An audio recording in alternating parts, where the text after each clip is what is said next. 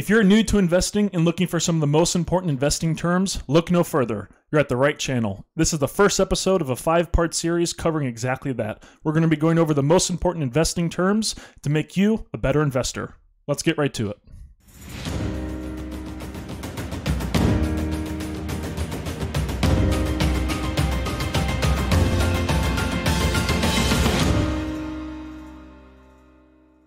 Hey, welcome back, investors. This is the New to Investing Show. Jason here. And in today's episode, we're covering part one of a five-part series going over the most basic and most important investing terms. Let's go ahead and kick things off.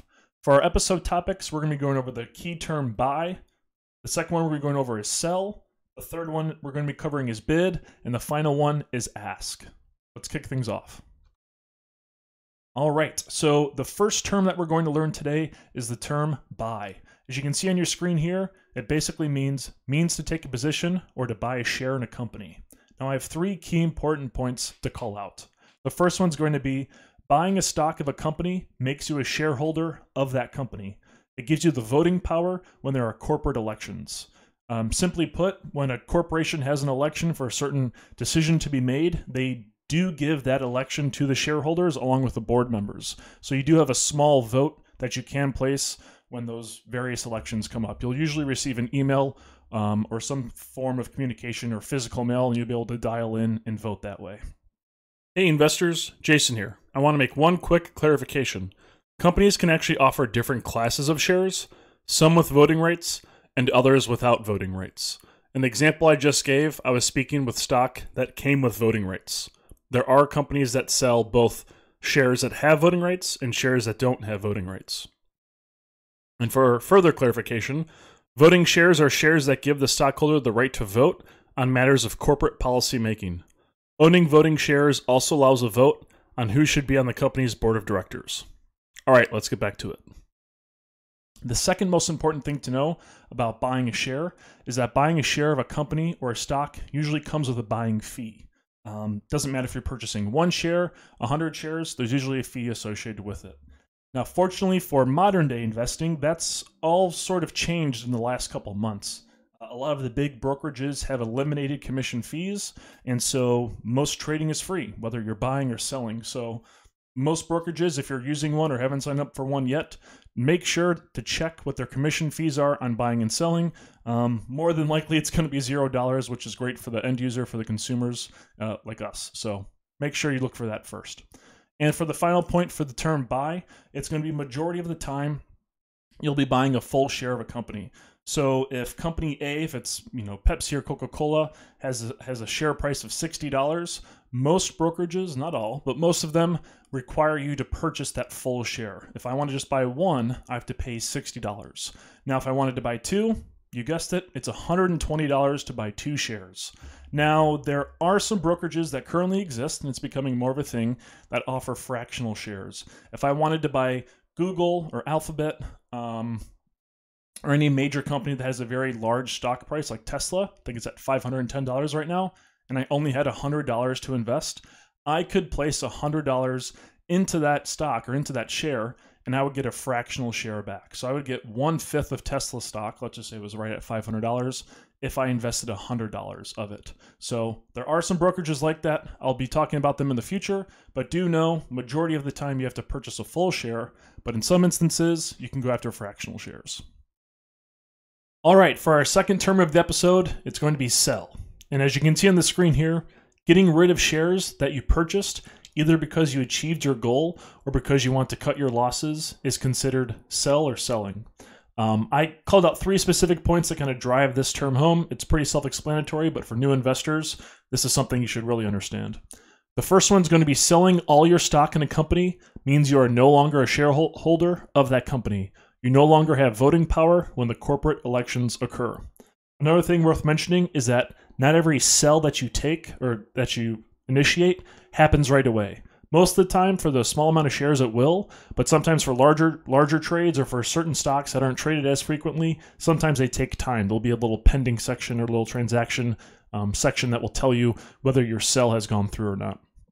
Now the second uh, bullet point I have here says selling shares of a company or a stock usually uh, comes with the selling fee. Uh, in the past few months, that's changed, as we discussed in a second ago, but most of the brokerages now have a zero dollar commission fee associated with selling stocks. So a few months ago, it used to be every buy and every sell that you made, there was a dollar amount associated with it, usually about five to seven dollars. But now that some larger brokerages have um, purchased others, they, and to stay competitive, they have moved to zero, very similar to Robinhood. Uh, buying and selling doesn't cost anything. A lot of new investors are used to that, and that's just going to be the way things are for here on out.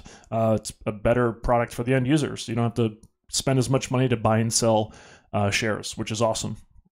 The last thing to note is that selling stock is a taxable event.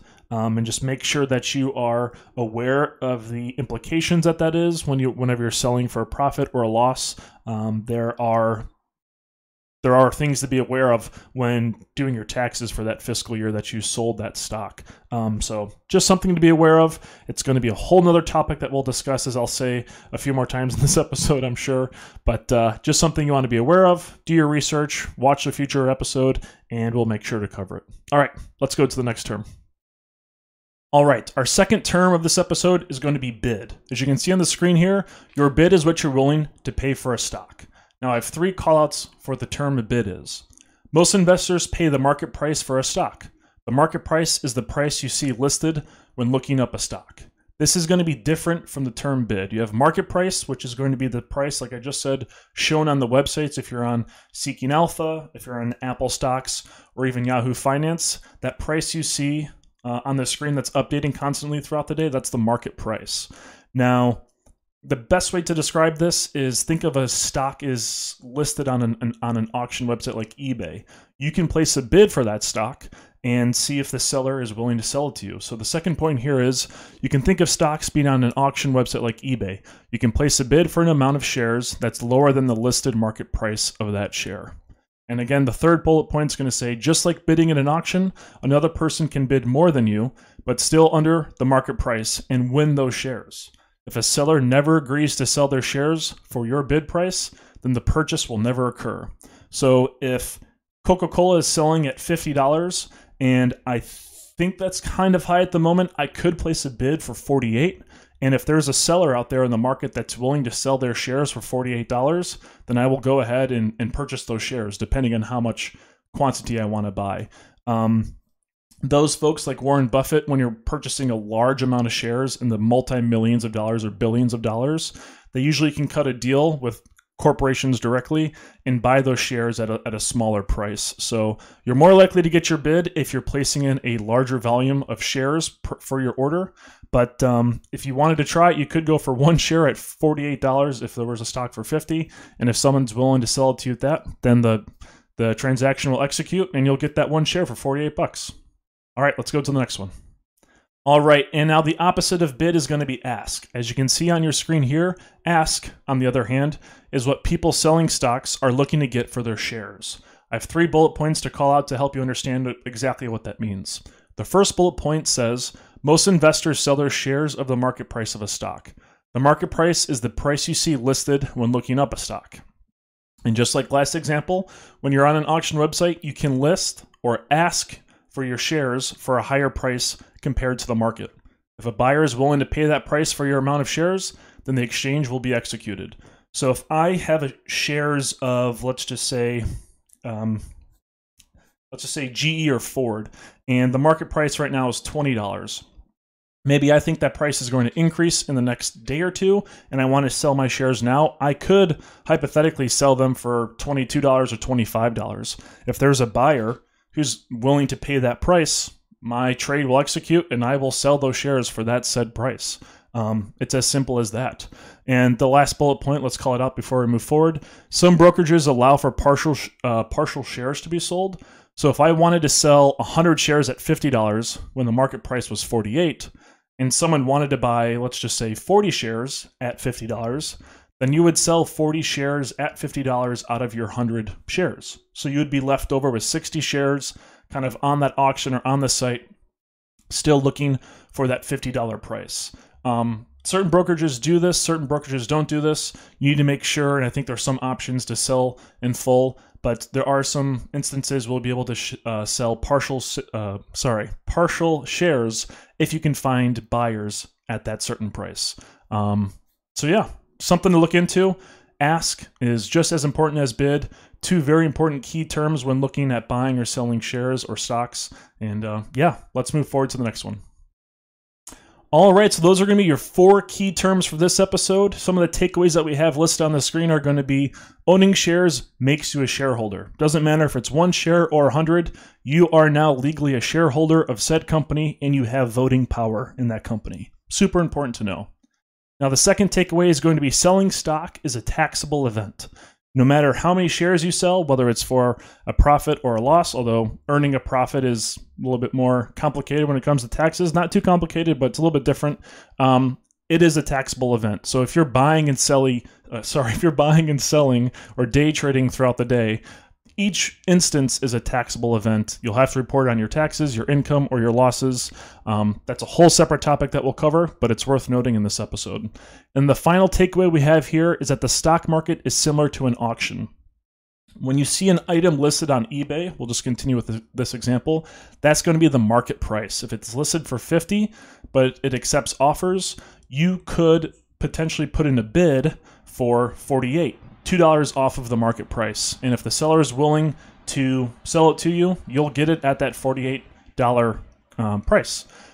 Now, on the flip side of that, if the seller has those shares that are listed at fifty bucks and they believe the stock is going to increase, like Tesla will just say, if it's listed at five hundred ten dollars right now for market price and that seller wants to sell it for five twenty, they could go into their brokerage and list it for five hundred twenty dollars. There's nothing stopping them. Now, it's really up to the market if buyers think that that stock is worth that price, but that's another discussion. They they could do that, and they easily could sell it if that buyer thinks that the Tesla shares are going to go from five ten to five forty. They could easily get in fast and buy it for five twenty. So again, it's sort of treated like an auction. Um, it's a little bit different, but just for the simplicity of it all, just think of the market price being that first price being offered, and then you have buyers and sellers that are willing to pay more or less for a stock. There you go. All right, and as we're getting towards the end of this episode, I wanted to go over my my favorite part. It's either the term of the day or term of the episode or quote of the episode. In today's episode, we have the quote of the episode. It's by Philip Fisher, and that's going to be, "The stock market is filled with individuals who know the price of everything, but the value of nothing." Think about it. Hey, investors. I hope you enjoyed today's episode. If you learned something new or found the episode entertaining, please feel free to leave a like and subscribe to the channel. It really helps grow the show, and I'd greatly appreciate it. If you're interested in learning even more about investing and money management, then you can head on over to YouTube, Twitter, Instagram, and or Facebook, and just search for New to Investing Show. I've also provided the links in the description below. Thanks for watching.